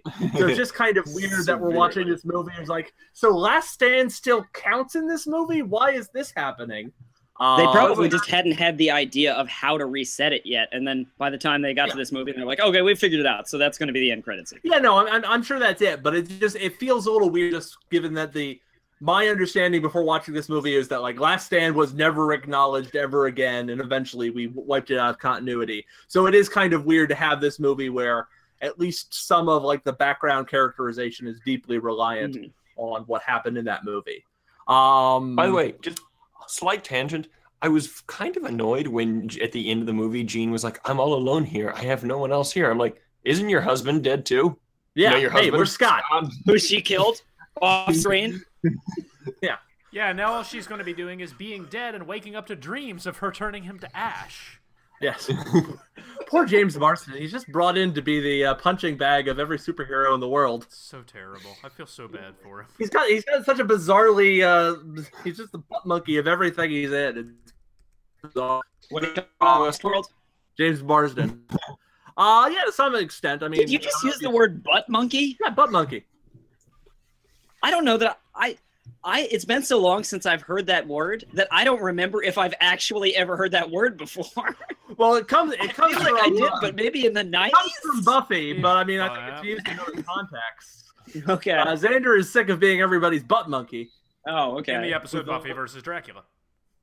Yeah, because he, he's the guy that's the funny syphilis. Yeah. Um Anywho, So where was where was it? Oh, um, I kind of wish that the movie hadn't been so coy about what kuzuri means.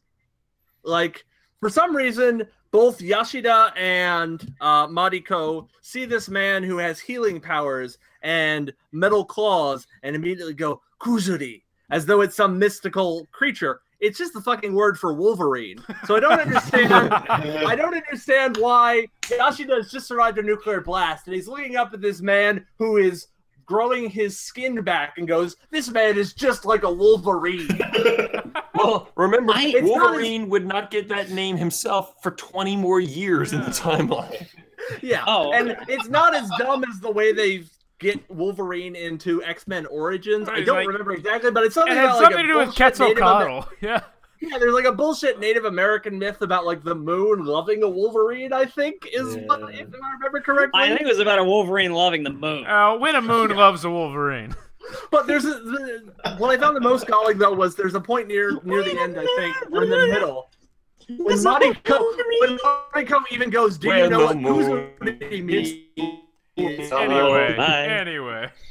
There's a point when Mariko even goes like, do you know what kuzuri means? That's I'm like, okay. We're gonna okay. we're gonna stop we're gonna stop being coy and just reveal we're talking about Wolverine. But no, he's like, it's a mystical creature with claws, and my grandfather told me about it, and I'm talking in a gypsy accent for some reason. Yeah, yeah. You sound like uh, the woman from The Wolfman. Yeah, Maria Ouspenskaya. I don't know why. But anyway, just, that, that kind of bugged me. Just to but take a weird trip through Eastern Europe, everyone. Yes, you know, Japan, Eastern Europe, same accents. Uh, Finnish actually is surprisingly related to Japanese and Turkish, for that matter. Yeah, that's Um, why he was he was originally called the Japanese chef. Yeah. Uh, anyway, Swedish. Uh, Yep. so yes. Anyway, uh, I, I, it's a much, it's a, it's a much better movie than I thought it was going to be. It's not, it's not a great movie. I think the best I can say about it is it's not terrible. Like I didn't mind, I didn't mind watching it. I enjoyed the parts that I liked, but like I, I will, you know, someone would have to talk me into watching it again. I think is That makes sense. where I am on this. I will say, if it had been about him avenging his bear friend for the entire time, if this had just been, if this had just been like a Rambo First Blood situation where he was Red out in the woods of the Yukon fighting bear Mhm. trappers and just you know losing his mind over it, oh my god, what You're a movie! talking about the Chuck Norris film Forest Warrior, which you can watch in its entirety on, I believe, maybe Hulu. Forest Warrior. You said. What are you guys doing for the next two hours? That's the uh, that's I, I believe I sent you guys a clip to it a long time ago where Chuck Norris uh, flies down as an eagle and then transforms into himself mid jump kick. Uh, and at one point, I do remember So, that. Wait, wait, remember wait, Yeah, wait, wait. and at you're one telling point me he's- that he is an Animorph in this movie. Yes, he is a spirit warrior uh, who can turn into animals, and he he threatens a lumberjacker as a bear. I think at one point, and It's a- cho- stops a chainsaw with his hand. Uh, and if if you look up on, I'll find it. I'll just find the clip. Uh, you can put it in the It's show notes. Steph. It's directed by someone named Aaron Norris. I, I wonder who he could be related to. I uh, I have actually I bought the movie on Blu-ray after having watched it in its entirety on Hulu or YouTube or whatever. I'll- I'll find the YouTube clip of him uh, turning into that. Uh, It's apparently also the quote the source of a scene in which Chuck stops a chainsaw by grabbing it with his Yes. bare hand. Yeah, and it's But, got um, Loretta um, Swit in it. Wait, wait. Yeah. When you say bare hands, do you mean like like this, or did he use his bare hands? Unfortunately, he's a I bear. mean bare hand. that Bare is, hands, that not is bare other- hands. I mean, I just mentioned that clip, but uh, Any Uh, uh, described that I was I was trying to figure out who Aaron Norris was. I'm sorry, I, I missed that. Any, anywho, uh, D- uh, D- Derek Long, your final thoughts. Uh, yeah, I'm I'm with uh, both Nick and Patrick here. Um, I I think I enjoyed this film on the whole. Um, certainly the first uh, half. Um, you know, they're just there's there's a there's a sense of craft to this film that I found more noticeable than in the other X Men films that at least I have watched. I, I don't think I was on um, the first three X Men's with you guys. Um, but just the you know nice little, nice little moments of visual storytelling, like the cuts to all of the Yashida ads um, when uh, when Logan is is riding through uh, through Tokyo when he first gets to Japan. Um, I think the main the main thing that I felt was um, kind kind of an odd turnabout um, and a relationship that was that was not really underserved but kind of mishandled uh, was uh, basically between Logan and uh, Yashida. Um, this is, you know, this, the entire first scene kind of sets this up, and you you you understand it as a particular kind of relationship, such that when when Yashida, you know, turns heel at the end of the at the end of the at the end of the film, I found I found that kind of undermotivated. Not you know not Yeah. like I understood kind of why the movie wanted me to believe that it happened, but I was kind of disappointed. Like there there was a way Yeah. in which um, Yashida was was set up as a, like you know as as these movies go, a relatively interesting character, um, and they kind of pulled the rug out from from under his characterization. Not not in terms of like plotting or narrative, but just in in terms of um, like the kind of person that we were led to believe that he was Do throughout you the mean- first half of the film. Do you mean because he kind of betrays Logan by wanting Yeah. to? Well, hold on, because I actually think that this was done relatively skillfully. Because in the beginning of the film, his fellow officers are running to commit uh, seppuku, um, and he very distinctly does not take this route. He chooses not to do it, and Wolverine, you know, it's it's clear that he wants to live, and Mhm. Wolverine saves Yeah, his life like, so I- from I the totally- very beginning, he's he's sort of uh, demonstrating that he he undermines whatever you know the the- his, his the way- cultural. I didn't really believe that though. Yeah, Like- the, the, the way the way you can do that though is and it's built in. It's right there, and I thought this is what they were going for.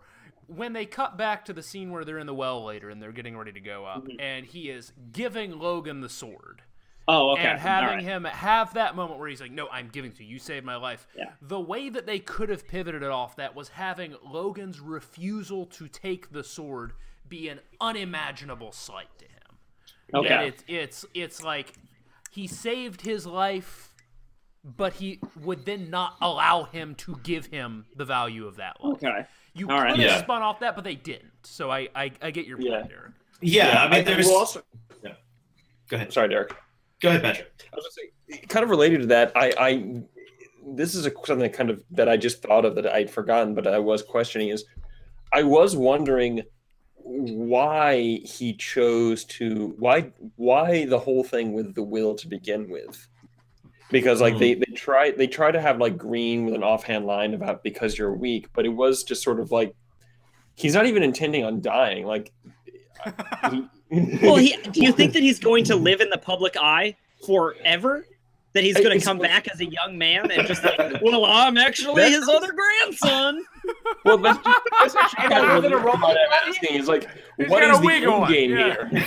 Yeah. What is the end game He puts the here? wig on it's the not- Silver Samurai robot and just like I'm. It's I'm it's Nick cozy, Bester having uh, moved into the retirement Yashida. community and uh, pretending to be his own grandson every time the lit Mr. Roper comes to visit. Yeah, no, I mean, Uh, it's so more we're like not doing that. it kind of it, I just don't get like the whole sort of like show. Like, what is what is he going to do afterwards? Like, is he going to just take over his company again? Why did he have it skip the generation? Like, I, I, I initially thought that he kept. I don't know why he kept her alive and had her kidnapped to begin with. Because my first thought was that, because like you know he her father has that speech about genetic skipping genes, Mhm. and and he mentions that he had like a his biology degree, and I thought that maybe he he had discovered something in the lab work that means that he that he needs his granddaughter for the process to work, or like, but like it just kind of doesn't go anywhere. So it sort of I felt like think, there was this. Sort of, I think it's just I think it's just that he thought she was going to be weak-willed. That Hmm. she he thought that if Shingen got the power, he was you know going to hold on to it so that Hmm. when he shows up as new younger robot him, he was like, no, I control this company now. Fuck you, robot dad. Whereas uh, Mariko apparently would be under the thumb of her robot uh, grand granddaughter.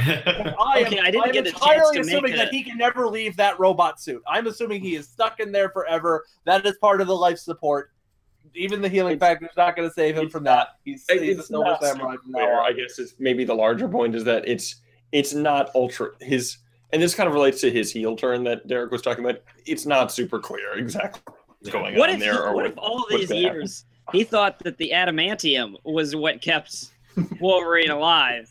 So he just built an adamantium suit so it keep Well, him young. Although I they're guess he met him before he had the adamantium, so he probably already a point- There is a point where that kind of seems like maybe is what's happening because, like, Yeah. when they're having that first conversation when he's on his weird raising nail bed, uh, The both so he cool. and Logan are talking about what was done to Logan Yeah. as though the immortality was done to him. And I'm like, Well- no, that's your power. The adamantium claws is, is what was done to you. That has nothing to do with your ability to survive a nuclear blast. The only special feature that I watched on the Origins Wolverine uh, Blu-ray disc was an interview between Len Wein and Stan Lee, where Stan Lee actually asked Len Wein to clarify the point of whether Wolverine was a mutant or not, because Stan Lee had either forgotten or didn't know that those were separate things in the mythology of Wolverine. That he was born with some powers, and those powers are what allow him to survive adamantium hmm. bone replacement or bone covering galvanizing process. It's almost as though Stan Lee takes Understand. credit for a lot is- of stuff that he it was- but it was- involvement to- in. to It was fair- fascinating to To be fair to Stan, it is figure that out. confusing as hell, and that was all added after the fact. Yeah. Well, Also, to- that to may be- be, true, to but be it's fair- possible that mhm. the same guy who wrote this script was also not clear on that. It's uh, I- At entirely least the person who did that particular rewrite. I, I would s- I would say two things. One, to be fair to Stan, uh, he did not and has made no claim on creating Wolverine explicitly. Other characters Yeah. we can't let him off the hook for. Second, I'm pretty sure that there was a theory at one point that Wolverine was a Wolverine that had been evolved by the High Evolutionary. Well, one of the uh, one of the the, High the Evolutionary fascinating comes thing in this interview was Stan Lee admitting that the reason that he created the X Men the way that he did was so that he didn't have to bother coming up with actual power origins for any of these things that these people could do. He didn't have to worry about someone getting struck by lightning or having a super serum or, or anything like that. He was just like, what if there were a bunch of people who were just born with these powers? He got bit by a radioactive angel. He got Yeah. struck by a radioactive icicle. he was bitten by a radioactive Wolverine. Yeah. Uh, Derek, d- by is, a is that, radioactive psychic. is that your final thought? Uh, my actual final thought is that the real best uh, airline movie is definitely San Andreas. I'm assuming you speak from experience, having seen San Andreas on an airplane. Oh yes, it's awesome. Oh, I thought you were. I honestly thought that you were talking about the best film that features an airline in some fashion. Yeah. And I was thinking, That's how is clearly that Con better than Air. one, but I haven't seen San Andreas, so I don't know. And also, I was like, film this that you see on an some airplane. stuff on plane on a plane, but I wouldn't there really a call it an airline movie. San Andreas is particularly well suited to an airplane environment? Is Um, it just a great movie, or is it somehow particularly yes. great for an airplane? Um, I think it's particularly great for an airplane because, uh, yes, there's lots of you know sort of big screen spectacle, but the plot is so straightforward and by the numbers um, that there's there's a kind of there's a kind of comforting patterning to it where you don't feel like you're missing anything by It's like a watching com- it Now, It's like a On the comfy small- blanket. on the small screen. now the, the plot, correct me if I'm wrong, is there was an earthquake. Our daughter's in that earthquake. Also, it has a joke about getting to second base after uh, after the two uh, leads uh, land uh, via parachute uh, on In a literal field? second base. Yes. Oh, okay. Wow. Yeah. All right. Dude, your Uh, final thoughts. I. Uh, let me just look at the like seven notes that I took for this yay or film. Um, haven't seen it. I Uh, live near it. I Worried about I the big really one? liked the. I admit that. Um, I mean, I liked this as much the second time I would say as I did the first time, and I, I think that at this point it's definitely the best one. That sorry, at the time that this film was released, it was the best of the X Men films, uh, or X Men universe films. Uh, but I do think that probably the best part is the opening scene, uh, and I really like the the thing that establishes. The first thing that you learn about this guy's character is that he is the one who is taking the time to release the prisoners of war uh, when everyone else is like, you know, ready to shoot them uh, or worried about killing themselves. And he's like, that's. I feel like that's sort of the most basic example of recognizing the humanity of another person is saying something is coming to kill everyone. Take whatever chances you can get to survive. Whatever petty bullshit that I had to worry about ten minutes ago is now irrelevant. Uh, Yes. and I, I really do like that. Uh, and then the rest of the movie was it's good, but it doesn't. I, I think that maybe it was Derek who said that uh, it it doesn't live up to the promise of the uh, the the first 10, 15 minutes or whatever.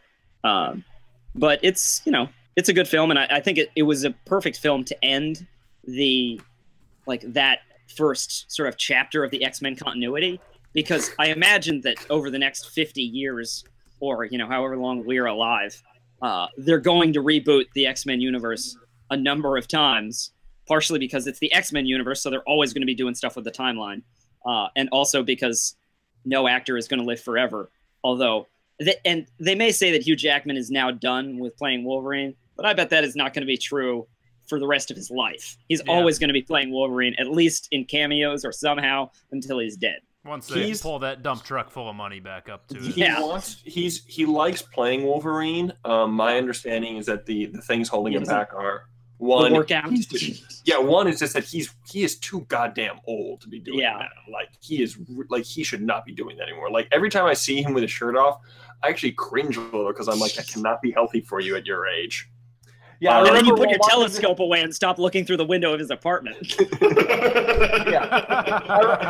Uh, I use binoculars, sir. House. Let's be fair. House. Sorry. House. I had, no I had that exact I had that exact thought during this movie when he like wakes up and Yashida's died, quote unquote, and like he is swole as fuck, and I'm like, that's not gonna happen when you're when you just wake up. You're Yeah. this Yeah, why does he? Why does anyone even bother when they can just CGI Paul Walker into the rest of a film? Why can't they just CGI the ad? Or Wolverine. or CGI do the Nick Cage uh, Ghost Rider uh, muscles. Yeah, there you go. Why those didn't look that great. catch on?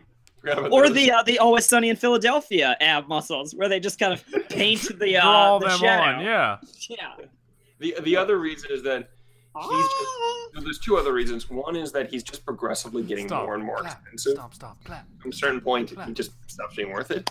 But they also just want to like move on past the old X Men people to the new X people. I think. Yes. Um, so I wouldn't be surprised if Logan prefer might. people of X. Yeah, I wouldn't be surprised if Logan was his last one. Like it, it seems like a good I, I one. thought to- they had announced that. Yeah, not- they maybe they have. haven't. They, they have. They have. Yeah, that's why they're They bringing have- in X23, aren't they? Mhm. Yeah, they have. I could see them. I mean, I could see them trying to go back season, on it, but I, I think Logan is the, is the right place to to, to Mm. call it good, and like just basically and turn I mean, the I movie would- into. Yeah, to, to turn the movie to Hugh Jackman and Patrick Stewart chatting for a while, then go on the run with X twenty three, and then have us all cry at Yeah. the end.